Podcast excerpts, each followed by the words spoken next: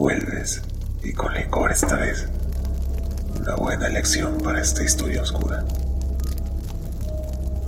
Las sombras se vean más tarde cuando terminemos. Antes hablamos sobre Anu y Dadamit, los cielos superiores y los infiernos, y todos los que residen allí, encerrados en el conflicto eterno. Ahora hablaremos de la creación de santuario y nuestros creadores, Elinarius y Lilith, ángel y demonio, nuestro padre y madre. El conflicto eterno continuó, interminable, consumiendo todo, liderado por el Consejo de Kiris. Las fuerzas angelicales lucharon en cientos de batallas contra las armadas de los siete señores demonios que buscaban conquistar toda la creación aunque los cielos superiores a menudo derrotaron a sus adversarios, también fallaron en destruirlos, permitiendo al mal volver otra y otra y otra vez, incesante, implacable. Ambos lados tuvieron victorias, ambos sufrieron derrotas desesperadas. El conflicto fue un sinfín de muerte. Muchas de estas batallas fueron libradas en el pandemonio, el plano que se dice se formó a partir de la violenta muerte de Anu y Zazamit, donde se encontraba el corazón de la creación, el artefacto del tamaño de una montaña, que después se conocería como la piedra del mundo, resguardado dentro de la fortaleza del pandemonio. Quienes controlaran la piedra del mundo tendrían el poder de crear nuevos mundos o deshacerlos con un pensamiento. Un premio desesperado y peligroso. En realidad, se convirtió en el foco del conflicto eterno.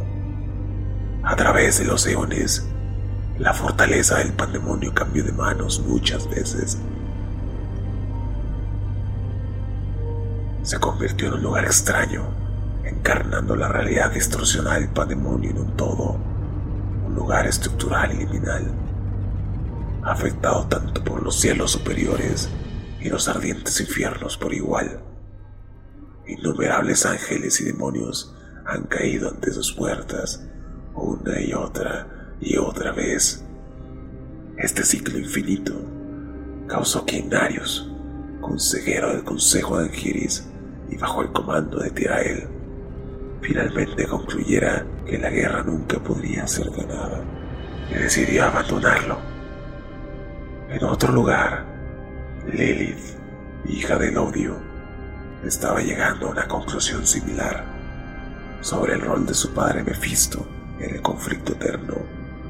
Lilith escribió una vez, mi padre está contento de luchar las mismas batallas, en los mismos enemigos, mientras todo se convierte en cenizas. La guerra nunca será ganada mientras él y su hermano lideren. Hay un final, pero tontos como mi padre son muy obstinados para verlo. Binarios y Lilith, ángel y demonio, separados por una inmensidad de distancia y experiencia que es difícil de comprender, llegaron a la misma conclusión. Debían escapar del conflicto eterno me pregunto si el cosmos había contemplado una alianza tan impía y de divina unión. Me pregunto si la creación se estremeció en temor y terror, mientras Inarius y Lilith reunían a otros a su causa, renegados, buscando escapar de la lucha incesante. Los detalles de su reunión, como mucha nuestra historia, es obscura por el pasaje desesperado de tiempos y. Pero el gran erudito Aldrico, Descartes Kane, nos dice herido o encerrado en la fortaleza del pandemonio, se reunió con Lilith. Lilith no se salvó del odio de su padre, Mephisto, y desde tiempos inmemoriales esperaba una oportunidad de rebelarse por primera vez, los combatientes en el conflicto eterno no solo se separaron de sus indiferencias, sino también formaron una unión. Es difícil de imaginar, Pero las leyendas nos dicen que Inarius y Lilith construyeron una alianza que alteraría el curso de la guerra, la realidad en sí misma y todo lo que existe. Inarius y Lilith se dedicaron a su causa conjunta a escapar del conflicto eterno, unidos en propósito, tan ingeniosos e inteligentes a su manera. Lograron ganar el control de la piedra del mundo y la escondieron de los ojos observadores de los cielos y los infiernos. Trabajando juntos, cambiaron la piedra del mundo en una dimensión de bolsillo, escondiéndolo de los poderes opuestos del conflicto eterno. Allí, usaron su extraordinario poder para formar un nuevo mundo, un refugio, libre de guerra, libre de la lucha sin fin, un santuario. Los ángeles y demonios renegados se unieron para crear una nueva vida.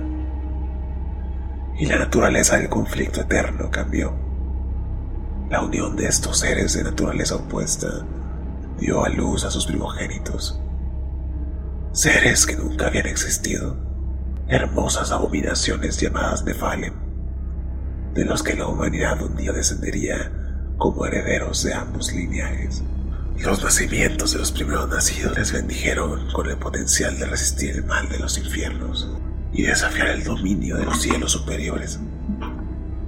Por eso, muchos de los ángeles y demonios que se rebelaron junto con Lilith e Inarius temían lo que estos niños pudieran convertirse. La carga de los niños puede poner a prueba incluso al más fuerte de los aliados, y parece que los ángeles y demonios no son inmunes a esta simple verdad. Seguramente Inarius y Lilith no pudieron percibir las consecuencias cósmicas de sus acciones. Inarius se alarmó cuando se dio cuenta de que sus hijos podrían superar a ambos ángeles y demonios en potencial. Los otros ángeles y demonios lucharon ferozmente sobre lo que debería hacerse si perdonar a los Nephalem exterminarlos. La disidencia entre los dos grupos alarmó a Inarius, quien llamó una época de reflexión. Lilith llevaba un frenesí de locura por la amenaza y la extinción de sus hijos. Asesinó sin piedad a cada ángel y demonio renegado, dejando a Inarius para descubrir la carnicería que había traído Horrorizado por la pérdida de sus compañeros a manos de Lilith, Inario se enfureció. Pero aún así no pudo matar a Lilith. En lugar de eso, la desterró del santuario que habían creado juntos. Inarius luego sintonizó la piedra del mundo para disminuir los poderes de Neophalem con el tiempo y desapareció después. A medida que su fuerza se disminuyó generación tras generación, se convirtieron en mortales. No más angélicos o demonios, simplemente humanos. Y como su poder se disminuyó, también lo hizo su memoria colectiva, hasta que solo las leyendas de lo que vino antes permanecían. Se dice que los primeros nacidos permanecen inmortales y sin morir mientras la humanidad tomaba forma dando origen a las culturas, reinos y tribus de santuario, antes de desvanecerse el mito. Ahora ya lo sabes, el nacimiento de nuestro mundo y nuestra herencia, demoníaca y divina, el conflicto eterno que ruge sin cesar en cada uno de nosotros. Piensa en eso, joven erudito, hasta que nos encontremos de nuevo. Ninguno de nosotros está por encima del pecado o inmune a la seducción de la maldad.